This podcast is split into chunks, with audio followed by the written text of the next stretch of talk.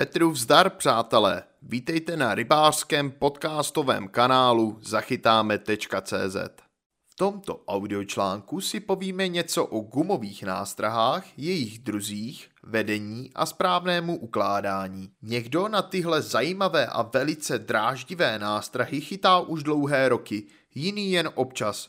Možná se mezi námi najdou i kolegové, kteří gumy a další nástrahy z měkkého plastu zatím třeba vůbec nepoužili. To by ale rozhodně byla chyba. Právě kopyta, smáčci, twistery, jigy a umělé rybky i fantastické vzory z měkkého poddajného materiálu jsou mnohdy jednou z nejúčinnějších nástrah. U některých nástrah z měkkého plastu napomáhá k dráždivému pohybu především měkký, poddajný, do oblouku tvarovaný ocásek, který se při tažení vodou kroutí a vytváří dojem raněné prchající rybky. To jsou hlavně jigy a twistery. U jiných je to koncová část, rozšířená do tvaru jakéhosi kopítka, které se ve vodě nepravidelně pohybuje a rozpohybuje následně celou nástrahu. Další variantou jsou nymfy s jemnými nožkami, kterým pohyb dodává nepravidelné vedení. U chobotniček je to dráždivý pohyb spousty jemných chapadélek. Smáčci mají nejčastěji ocasní část rozdělenou na dvě tenké špičky, které sice nedodávají nástraze tak nápadnou akci, ale dráždivě kmitají a často v klidnější vodě přivedou k záběru i zkušeného dravce, který příliš nápadně pracující nástrahy považuje hned za krajně podezřelé. Setkat se můžeme i s realisticky tvarovanými a zbarvenými napodobeninami mnoha druhů rybek, stejně jako se vzory zcela fantastickými, skutečnou předlohu postrádajícími. Používají se i imitace červů a hmyzu, nechybějí ani věrné napodobeniny žabek, pulců, čolků nebo ráčků a krevet. A co teprve sortiment pro mořský rybolov?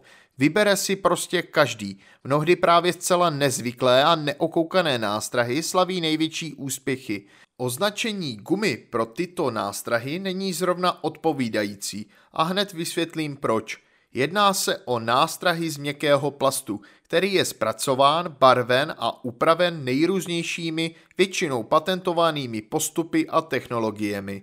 Jednou z nesporných nevýhod plastových nástrah je to, že za tepla se snadno deformují. Když necháte takové jigy nebo twistery za oknem auta v parném létě, najdete z nich jen beztvaré kuličky nebo placky a navíc je nelze v krabičce umístit společně do jedné přihrádky. V teple nebo při delším uložení i za normálních podmínek by se začaly k sobě lepit a časem by se úplně spojily. Naštěstí existují boxy ze speciálního plastu, který zabrání přilepení těchto nástrah na stěny krabičky. V těch je můžeme bezpečně přechovávat. Vždy tedy ukládáme nástrahy odděleně a časem bychom je měli kontrolovat. Ačkoliv nástrahy z měkkého plastu jsou i při monotónním tažení značně pohyblivé, měli bychom je především při lovu na stojatých vodách vhodným způsobem oživovat. Nejjednodušší je nepravidelná rychlost vedení nástrahy, které docílíme buď střídáním rychlosti přitahování nebo zvedáním a sklápením špičky prutu spolu s jeho vychylováním do stran. Vedení nástrahy se týká i hloubky, ve které gumu dravcům nabízíme, a rychlost i způsob pohybu by měl vycházet z několika zákonitostí. Je to určitě napodobení konkrétního druhu imitované rybky. Jinak se přece pohybuje ouklej a jinak hrouzek nebo vranka. Dále vedení plastových nástrah v blízkosti loviště dravce. Buď o stanovišti dravé ryby víme, nebo nabízíme nástrahu u překážek a přirozených úkrytů. Každá z plastových nástrah vyžaduje specifický způsob pohybu.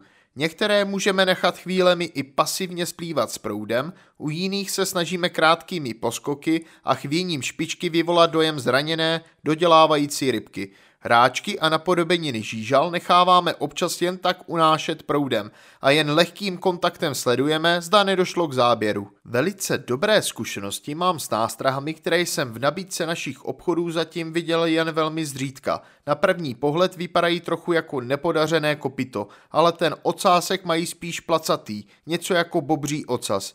A k tomu několik dráždivě hemživých nožiček. Při pomalém přerušovaném přitahování se mi na ně podařilo přelstít i několik opravdu velkých kaprů a dokonce i pěkného lína. Prostě nezvyklá nástraha je pro ryby lákavá nebo snad neodolají zvědavosti, jež samozřejmě není vlastní jen lidem? Plastové nástrahy lze osadit jednoháčkem bez protihrotu a potom jsou vhodné i k použití na pstruhových vodách.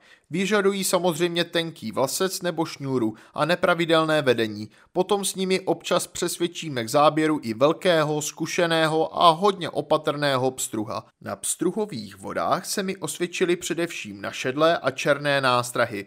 Ale pokud narazíte na vysazené duháky, zkuste použít ty nejšilenější a nejbláznivěji zbarvené, co v krabičce máte. Záběry pstruhů na plastové nástrahy jsou často velmi důrazné. Právě tahle nástraha je dokáže často vyprovokovat i na hodně prochytaných vodách a místech. V nabídce rybářských obchodů najdeme mezi dipy a aromatickými přípravky i prostředky pro ovonění nástrah z měkkého plastu.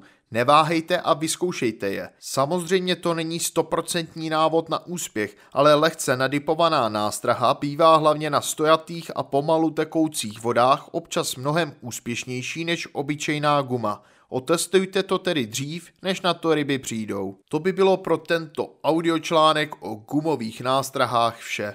Pokud vás tento článek zaujal, veškeré další informace, včetně fotografií a videí, najdete na rybářském magazínu w w w tečka zachytáme tečka cz.